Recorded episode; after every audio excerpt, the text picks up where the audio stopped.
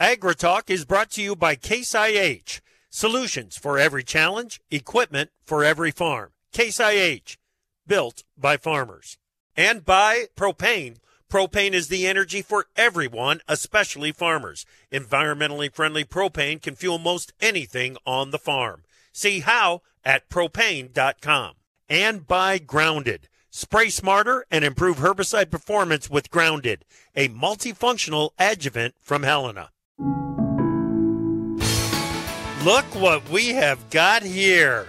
It has been a while, and you know, with baseball back in the spring leagues, AgriTalk has its regular lineup back for a Friday free for all. We've got to talk trade and E15 and legislation to pay the bills. And while it might not be a lot of fun, we've got to talk about what is happening in the grain markets. Live from the final countdown to the weekend via Farm Journal broadcast, this is AgriTalk. This morning, it's a Friday free for all with panelist Shaun Haney from Real Ag Radio and Pro Farmer Policy OG Jim Wiesemeyer. Directly following the news, Jennifer Shike from Farm Journal's Pork. Ah, handsome newsman Davis Michaelsen. And now, welcome the host of AgriTalk, Chip Flory. All right, it's been almost two months since we've had the team together, Davis. Mm-hmm, mm-hmm. So it is very nice to have Wiesemeyer and Haney on board for this after for this morning's conversation. Glad that you are here to be part of that conversation with us. Uh, and boy, we've got, a, a, as I said in the open, we have got a lot of ground to cover with the spending bills, the appropriation bills. Uh, deadlines are are coming right up, and it doesn't look like there's a lot of days to get much, if any, work done between now and March 1 and March 8. So what do we do with that? I do, do I don't know. Do we kick the can further down the road, Davis? You know, I'm just trying to come to grips with the fact that this was only a four day work week. It feels like somehow they've snuck in like eight or nine days into You know- this week. You know, and now that you're another year older, Mhm. Is is that what you think? Just you know, let's just derail it and go straight back over there. I think so. Yeah. Oh, That's- okay. Yeah. Okay. It's it's You've better than coming it. up with an answer. You've earned it. But seriously though, man, I mean just I hear so ya. much has happened. This has been one of those quote unquote holiday shortened weeks that Yeah. is not short at all, brother. Right, right. Yeah, that you've got that right. I mean, the conversation that we had yesterday with uh, uh, Troy Bredenkamp from Yep.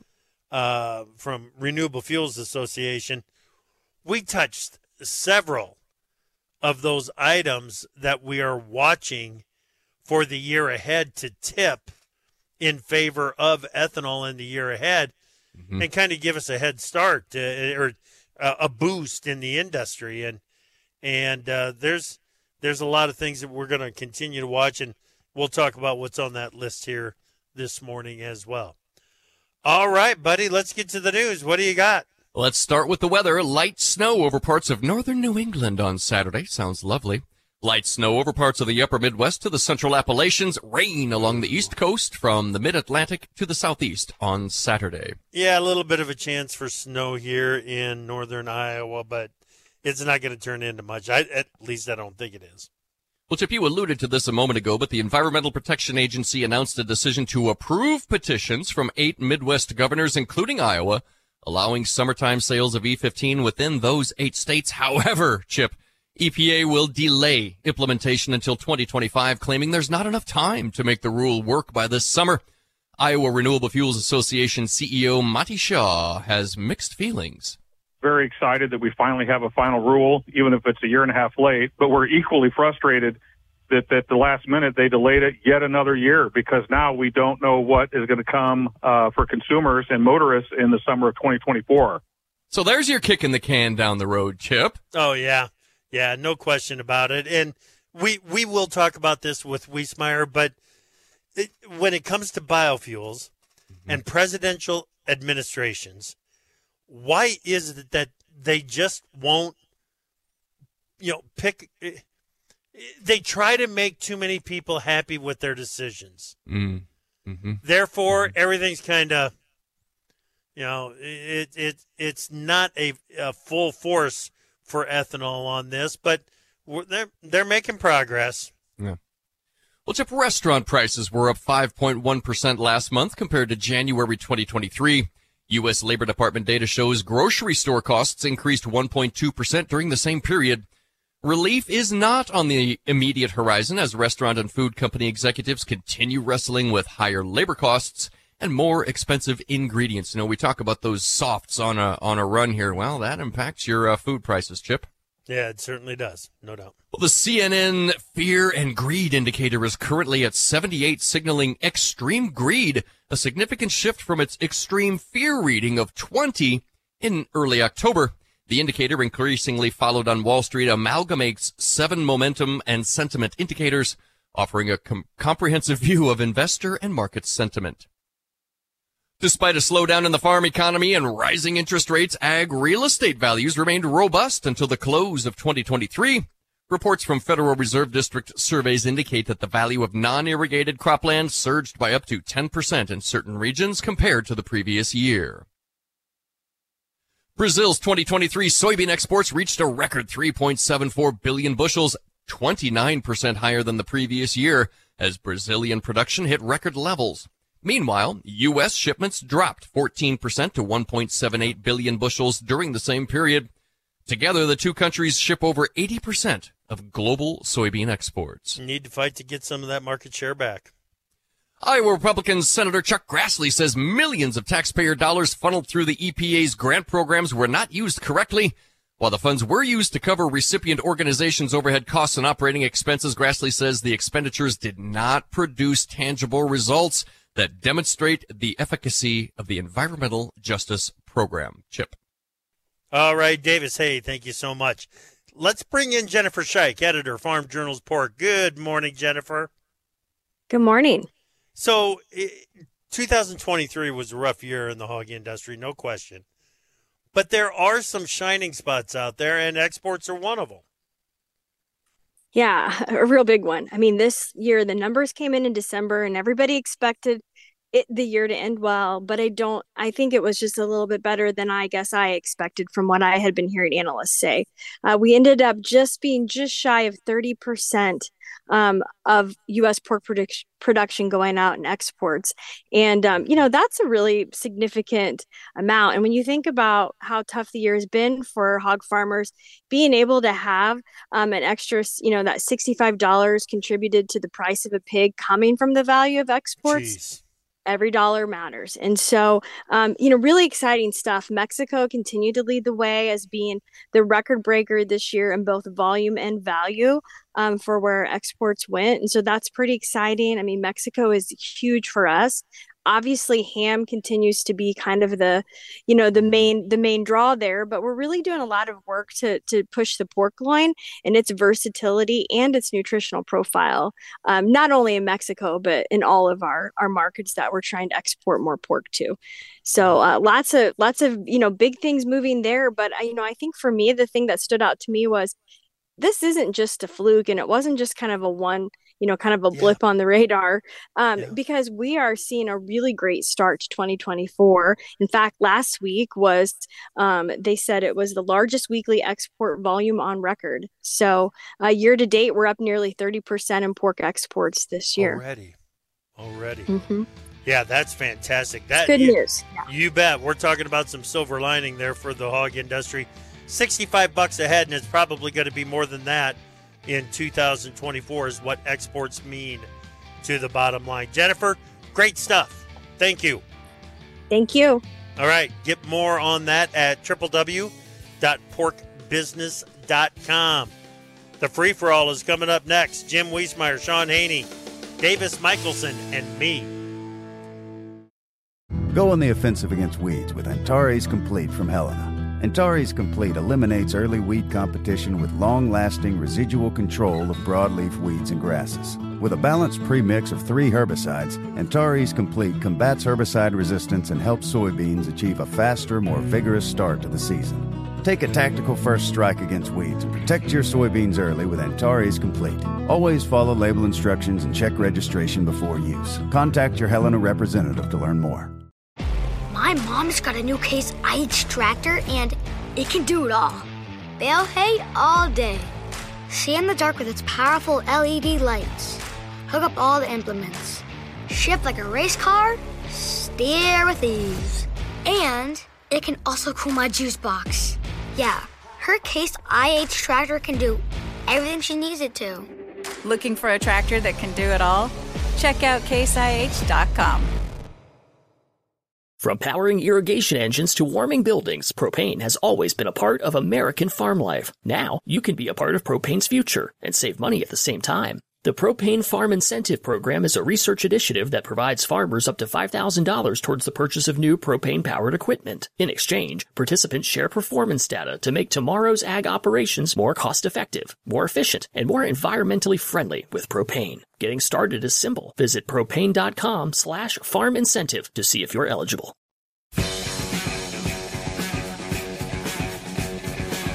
In the morning, you're coffeeed up and you're thinking. In the afternoon, you've calmed down, but you're still thinking. We're here all day. AgriTalk.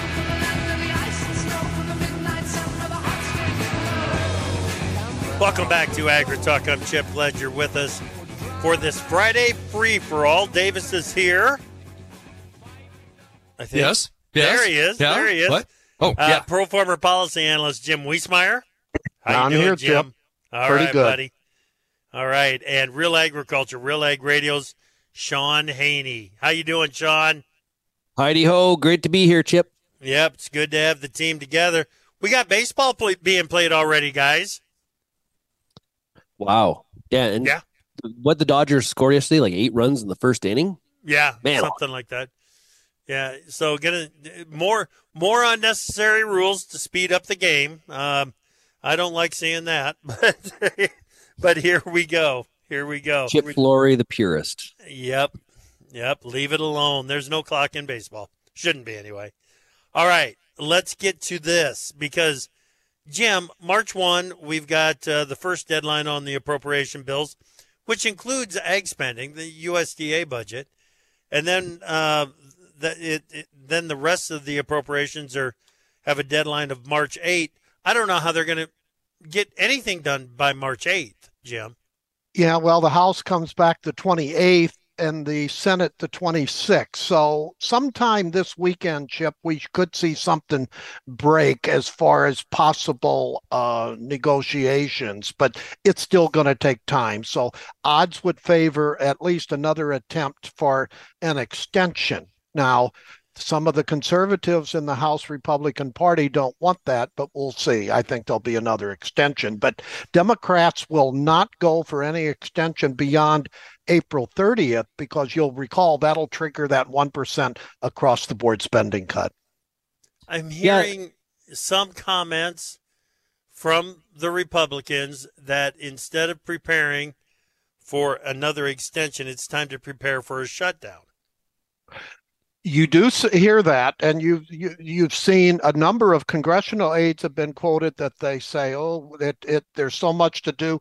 We could have a short-term shutdown uh, until they can get an agreement on the March one, you know, funding levels. As you said, it includes uh, uh, a USDA, but I don't think the Republican leadership wants that to occur. But uh, and I, he's eventually going to have to, uh, by he, the speaker, uh, uh, Mike Johnson. Johnson, Republican, Louisiana, will probably it's going to have to deal with the Democrats. And and frankly, if there's any call to to do away with uh, Johnson, the Democrats are signaling that they'll give him the votes to keep in office. So that's the tonic you need to get at these uh, rebels in the House. Yeah, Well, and, and that's a big change from what happened to McCarthy because the Democrats refused to save McCarthy. So right. that that's that's a bit of a, a, a shift. But you know, if if you listen to some of the speeches from CPAC yesterday, when they talked about government shutdown, there was a lot of cheers in the audience. Yeah. So there there is definitely a portion on the Republican side that believe the best possible thing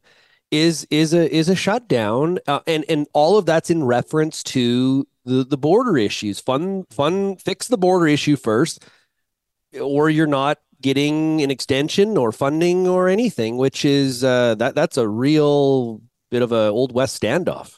Yeah, shut down or shut the border. We went through that the last time. Yeah. Yeah. And they caved. They caved. The Republicans caved again. And So- uh, again, you're going to need Democratic votes to get it through. So you may as well. You, you've got to compromise. And and uh, the Now, what are you talking about here? The appropriations or the border? uh, well both but especially Okay. appropriations yeah Okay. because the the rebels in the house republican side uh, and including the Freedom Caucus, put out a list of writers' amendments they want on this bill, and the Democrats clearly will not go along with them. So it's not based in reality, Chip. So sooner or later, uh, the speaker is going to have to make a decision. Okay, do we just uh, uh, you know, work with the Democrats again so I get the votes in order to pass an actual extension first and then try to come up with a total agreement on the appropriation bills. They may have to divide some of these bills up again into individual bills. I was uh, Well, I was just going to ask is if they were going to chop it up. They could, they could, possibility. His goose is cooked if he if he Yeah. If he sides, you know, he takes Yeah. some Democrat votes to to make this happen. He no, because the the Democrats Democrats will give me. him the votes to Mm. stay in. But right, but from Do you from really the think? I do. And oh, Okay, so and how long does that last? and and and and then and we will see a significant turn from the the CPAC crowd in in doing everything possible to remove the RINO Speaker Johnson. Yeah, well, you won't. uh, uh, Well, it, nothing will be done after this until the twenty until the November fifth elections, anyway. So not much is going to happen. Hmm. So let's get on with it. so so uh, not it's not just priority one. It's the only priority is get the spending bills done and and, it- And so the- campaign and campaign. and campaign. Yeah, that's The- the exactly what's going to happen. The other the other alternative here uh, is isn't it to just take a one percent across the board spending cut on everything? Well, some people may want that, but boy, your defense doesn't need that chip. So your conservatives won't like this one percent across the board spending cut, and the Democrats won't won't back it either. So there there's your dilemma. They don't If- want that one percent across the board. So there's elements of compromise here, but both sides are going to have to give. Both sides. Spending If- is if never going to get under control, is it? unless the bond market uh, uh, in a few years from now uh, realizes that uh, Washington can't solve problems, so they'll they'll pounce, and that's when it gets really ugly. If there is a compromise, okay, so Johnson takes some votes from the Democratic the Democrat side. How does that how does that play into the election narrative? And is it help or hurt either of the sides? If you have a shutdown, I don't care what the Republicans say, it'll hurt the Republican Party. They're always blamed for shutdowns, and it'll be as a result of the rebel conservatives. So you don't want a shutdown. Even the leadership should understand that. Eventually, you're going to have to fund. There, there's two major reasons for the Washington government is to protect our country, and that's more the executive branch as well, and then to fund the government, that's Congress. Period. So Mhm. again, get on with it. They're going to have to have compromises in the spending levels. And so we're going to see, I think this weekend, if you don't have some sort of announcement by Saturday or Sunday that we've reached a framework agreement, that's usually the phrase they use, but we may need a few more days to get this done, even though they've been off two weeks, by the way, in the House. Ah. Two weeks. Uh, I think that's going to have to, uh, yeah, yeah, yeah. Uh, I think that's the way it'll happen. But if there's a few days shutdown, I don't know how that will be read, but you know, you know, politically. Maybe they can get by with a few days of shutdown. Yeah, I think they probably. I think they could. I, and it, it feels like uh, it, it feels to me like if Johnson wants to hold on to his leadership role, he he might have to manage Congress through three, four, five days of a shutdown and then bring it back and get things done. Well, I, I heard this week that he's been having a hard time fundraising because some some people don't want to raise, you know, don't, don't want to bother getting a whole bunch of money stirred up for him because they don't think he's going to be there that long. so, you know, that, that's not going to help his cause either. so maybe he doesn't care about that. Yeah. It's unbelievable. Um, okay, Jim, here's at the end of last year, at the end of last year, when you were out giving speeches everywhere, uh, one of the things that you w- were talking about that I think caught everybody's attention was the dysfunction of this Congress, and you were kind of rating it. Uh, you know, is it just how bad is it? Is it worse today than it was at the end of the year? Yes.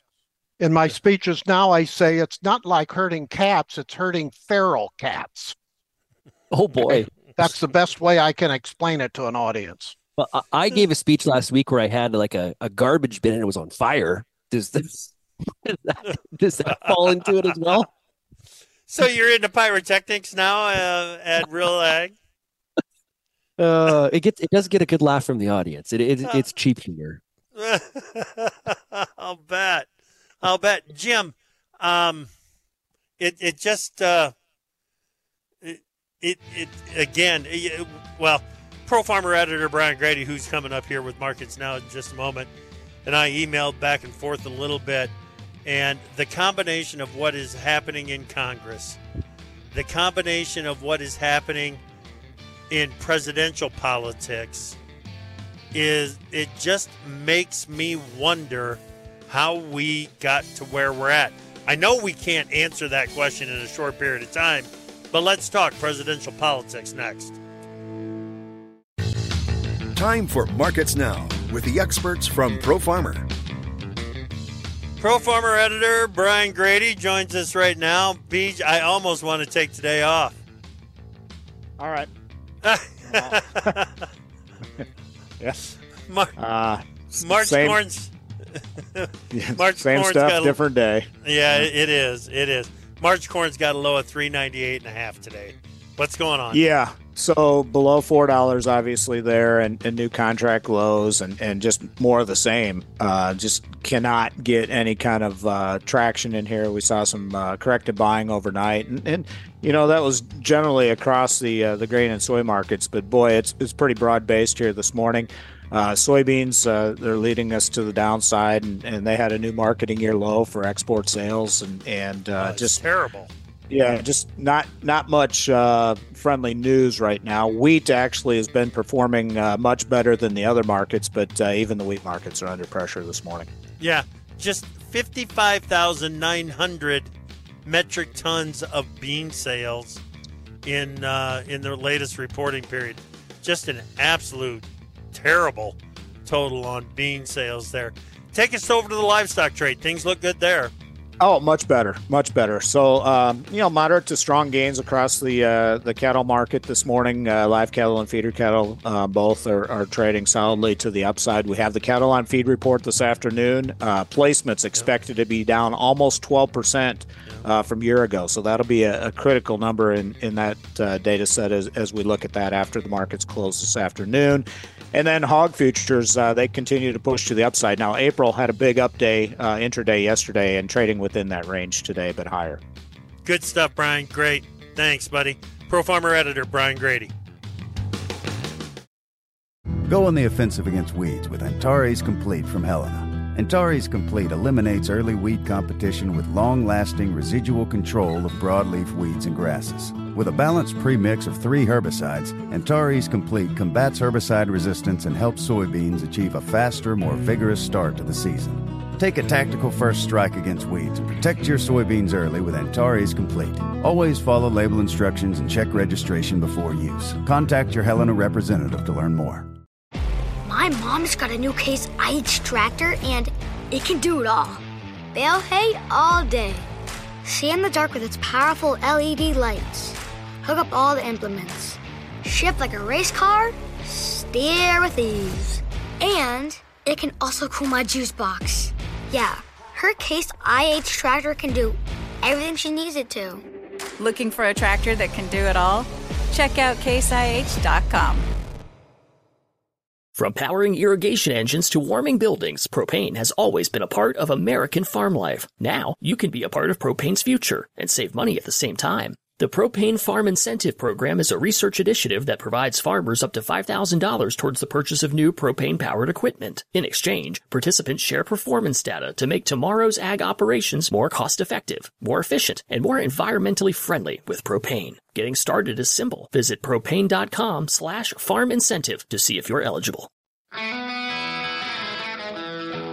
Opinions expressed on AgriTalk do not necessarily reflect the views of Farm Journal Broadcasting, affiliate stations, or sponsors. You're listening to AgriTalk, where the conversation begins. Join us at 8554 Talk Ag.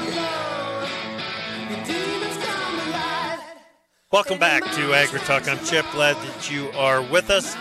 We've got the free for all going today. Davis Michaelsen, Jim Wiesemeyer from Pro Farmer, Shaun Haney from Real Agriculture, Real Ag Radio. Um, California Governor Newsom is in Washington D.C. again. Jim is. Are we getting closer to swapping out candidates? well, there's a governor's meeting, so I, I think it's not a direct connection. But we we still don't know who's going to be the candidates. It, despite on the Republican side, uh, Trump uh, uh, the the clear signal, uh, but uh, with his legal problems, will there be a, a, a verdict against him? If that's the case, this is why Nikki Haley uh, wants to stay on board, Chip, because yeah. uh, Iowa caucus and New Hampshire primary participants said one third of each said that they wouldn't vote for Trump uh, if that were to occur. And on the Democratic side, Biden's numbers continue to go down. Gallup had an approval rating of 38% and dismal on a number of uh, issues, especially immigration. And uh, there, he's trying to come up with the border security angles uh, uh that you'll see announced uh, soon, if not this weekend. And uh, it's a little late for that. You know, yeah. yesterday I had an interview with and I've never heard him speak before. I know nothing about him, but I was impressed by the his comments. The governor for Utah, Spencer Cox, who's a Republican, okay. he is chair of the Governors Association, and you want to talk about pushing for uh, bipartisan, you know, reaching across the aisle, listening to different perspectives, trying to understand, like just sort of some of the common sense that sort of used to happen and and was less of the tribal stuff. I, I really was impressed by the the interview that I I heard with him. He he's maybe an up and comer. You know, normally I would say, "Wow, yeah, I like that." Um, in this case, I think I'm going to say it works in Utah. I don't know if it works in DC. Well, there, there. That's one of the problems. Yeah. There yeah. You, you know, and that's part of the the issue with how we ended up where we are with the choices that we've got for this fall. We've discouraged and basically scared off what could be some really good candidates from raising their hand and saying, yes, uh, the United States needs my leadership. I'm the guy to do the job. And here's why I can do it. Uh, and in the case of some that have proven their leadership abilities, that did raise their hand, that did campaign, they were still pushed aside by the uh, by by the the the Trump uh, the attractiveness to Trump, Jim. I don't know how else to explain it. Well, the extremes in both parties are really running the parties right now. Uh, and uh, I'll tell you, I've talked to a lot of younger voters, and they really don't identify anymore with the traditional Democrat or Republican. They're more libertarian, populist, and I think that's going with the what we're seeing right now. I think it's the Middle Ages of U.S. politics, and uh, we'll be over it in about a, a you know couple years once this election is over. Uh, I was asked at the Missouri Pork Expo, which was a great meeting in in in the Ozarks, by a, a person in the audience who's actually pushing Biden to seek reelection because we all know yeah. he's in trouble. And uh, when I got that question, I immediately said his wife, Jill. Why would you yeah. put your husband through that? I you know? know? So, uh, and I saw a lot of head shake in the audience. So, but, but that's the impression that I've got too, Jim. Yeah. And on the Republican side, I mean, Trump should be further ahead of Biden in the polls and he isn't. And Nikki Haley says this. She's up 15 to 17 points against Biden, where Trump is what, four to five percentage, maybe as much yeah. as seven. I doubt it. Four to five percentage. That signals Trump. He may win the the the uh, the selection on the Republicans, but he's going to have trouble winning the White House. Yeah. Well, I I, I think it was Mark Halperin from Newsmax said that what it's going to take for is like a is is Jill Biden or it's going to take maybe the Obamas to sit President Biden down and say, Joe, it's over. Yeah. You, you, you, you, you need to do what's, if you really believe in what's best for the party and what you think is best for the country, you need to give us a shot. And giving, giving us a shot is not you as the candidate. If that doesn't happen, he's maybe the candidate and Isn't the shot late, will though? come if he if no no it isn't. Uh, Lyndon oh. Johnson went out March thirty first, nineteen sixty eight. So uh-huh. there's super delegates on the Democratic side that you can you know maneuver, or even as well, late as the convention. Not easy, but uh, it it can be done. But here's the thing: without Biden on the ticket, the enthusiasm factor comes back to the Democrats' yeah. favor Right yeah. now, there's a gap. The, the, enthusiasm is not there, and that's why I think uh, Trump is ahead in the polls because th- you'll you'll have a significant number of Democrats who just won't come to vote. They won't vote for Trump, but they just won't vote. Yeah, yeah, interesting. Um, it, Jim, very early on in this whole discussion about when, if Biden would decide I'm not going to run, what, how late is too late? Uh, your argument all along has been he doesn't want to be a lame ducker for any longer than what he needs to be. And based on that, now I'm seeing uh, see, seeing commentary that he may wait until the convention to make the announcement that he's yeah, not going to run. I wouldn't rule that out. I really think he wants to go minimally until March, the State of the Union address, March the seventh, Chip, and we'll and he wants to see how he does. What are what is the reaction? I think that that's his last pitch to the American public. That's that's where you have your last audience. After that, it's all politics. After that, so we'll see. Okay, all right. Let's talk a little trade issues. Uh, page four this week of Pro Farmer. I don't want to read it word for word. I wish we could because it's awesome. It, it is uh, really, really uh, worth the time to spend reading that. But we had Bob Hemesath on earlier this week. He is a farmer from Decorah. He's very involved in Iowa Corn NCGA. He's the new president of uh, Farmers for Free Trade.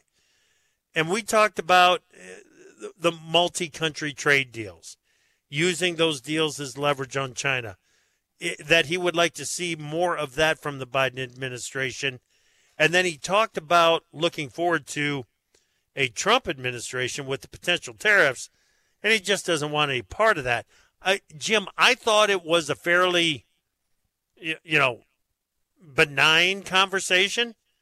But boy, there's a group out on, on social media that says, hey, let's hear the other side of this. So, what is the other side of this? What's wrong with free trade? Well, read Bob Lighthizer' book, Remember Last June, uh, yep. No Free Trade. There, there's one answer. Two is that the other side is, as we say in Pro Farmer this week, tariffs have apparently become good politics, Chip, both political parties. Mm-hmm. We have turned isolationist, protectionist, and that's scary. Our headline in page four is Trump's trade policy proposals is scare tactic or scary. That's both sides because some people say, oh, you're just trying to scare people with this. Trump and Lighthizer think that we've been taken for pansies relative to trade. There's your other side, Chip. They want to put a 10% across the board tariffs on most, if not all, uh, imports into this country to whittle down the trade deficit. And they're saying then uh, countries will still want to trade with us. I have my doubts on a couple countries, yeah. but still, that is their approach right there. Yeah, yeah there. So it's feeding on the narrative of we're being taken advantage of. Yes. Right. Mm-hmm. And so yep. you know when the, the question is, if we just use USMCA as an example, has it not been reciprocal? What what, what about that agreement isn't reciprocal? Like, you know, I I just looked at beef. The last two years, Canada has imported each year 300,000 head of feeder cattle. Okay. And imported last year about 100 tons for, for each of the last five years. So 100 tons of what? Of beef. Okay. okay. Of, of box beef. Okay. So there's a lot of, and, and, you can pick on things that are not like could be improved. Obviously, dairy is sure. is one of them. But there, there is way more examples of how a free trade agreement like that, and that is a free trade agreement, how that provides opportunity for for for both countries. But if all you hear is we're being taken advantage of, then that's what you're going to believe. And so I like I, am just trying to understand what the other side is. And I yeah. I think the other side potentially is don't be in multilateral agreements. Be do what Lighthizer and Trump did, which was one offs. We're, we're gonna we're gonna go at one country and we're gonna like twist and and grind them, you know, sort of like they did with Japan in, in, instead of being a part of the CPTPP, they did an agreement with Japan. Uh, that requires a lot more resources because then you got to do individual agreements with all of those countries that would have been in that multilateral deal. But if that's the path you choose to go, then that's the path you choose to go. But the, right. the whole idea behind the CPTPP was to act as a collective against China as a, as right. a China, anti-China policy. So, yes, yeah, that is exactly right. It, it was about uh, you know ganging up to gain leverage and uh, and and some some advantage over China in, in some of the issues, and that's not happening. But you know, and and the Lighthizer book, I'll give it to you. You know, it's very very compelling, and it it does set up the the possibility if there is another Trump administration that these tariffs are going to be something that we're going to have to deal with uh, for at least four more years. Wow. We'll be right back. From powering irrigation engines to warming buildings, propane has always been a part of American farm life. Now, you can be a part of propane's future and save money at the same time. The Propane Farm Incentive Program is a research initiative that provides farmers up to $5,000 towards the purchase of new propane powered equipment. In exchange, participants share performance data to make tomorrow's ag operations more cost effective, more efficient, and more environmentally friendly with propane. Getting started is simple. Visit propane.com slash farm incentive to see if you're eligible. My mom's got a new Case IH tractor and it can do it all. Bale hay all day See in the dark with its powerful LED lights. Hook up all the implements. Shift like a race car. Steer with ease. And it can also cool my juice box. Yeah, her Case IH tractor can do everything she needs it to. Looking for a tractor that can do it all? Check out caseih.com. Go on the offensive against weeds with Antares Complete from Helena. Antares Complete eliminates early weed competition with long lasting residual control of broadleaf weeds and grasses. With a balanced premix of three herbicides, Antares Complete combats herbicide resistance and helps soybeans achieve a faster, more vigorous start to the season. Take a tactical first strike against weeds and protect your soybeans early with Antares Complete. Always follow label instructions and check registration before use. Contact your Helena representative to learn more. On your favorite radio station or your preferred digital device. AgriTalk is live every weekday. All right, welcome back to AgriTalk. I'm your host, Chip Flory. We got the free for all going. Jim Wiesemeyer, Shaun Haney. Before I get, Haney, you're going to be down in Houston next week at Commodity Classic, right? I am. Yes. And I am really looking forward to it. This is like uh, fresh off of CattleCon uh, a couple weeks ago. Now we we dive into the crop side with Commodity Classic. It's gonna be it's gonna be a really good time. I, I think I'm there Thursday and Friday, so looking forward to it. Good, good. Well, we will uh, we'll be uh, watching for you, and and we'll have to get together while we're down there.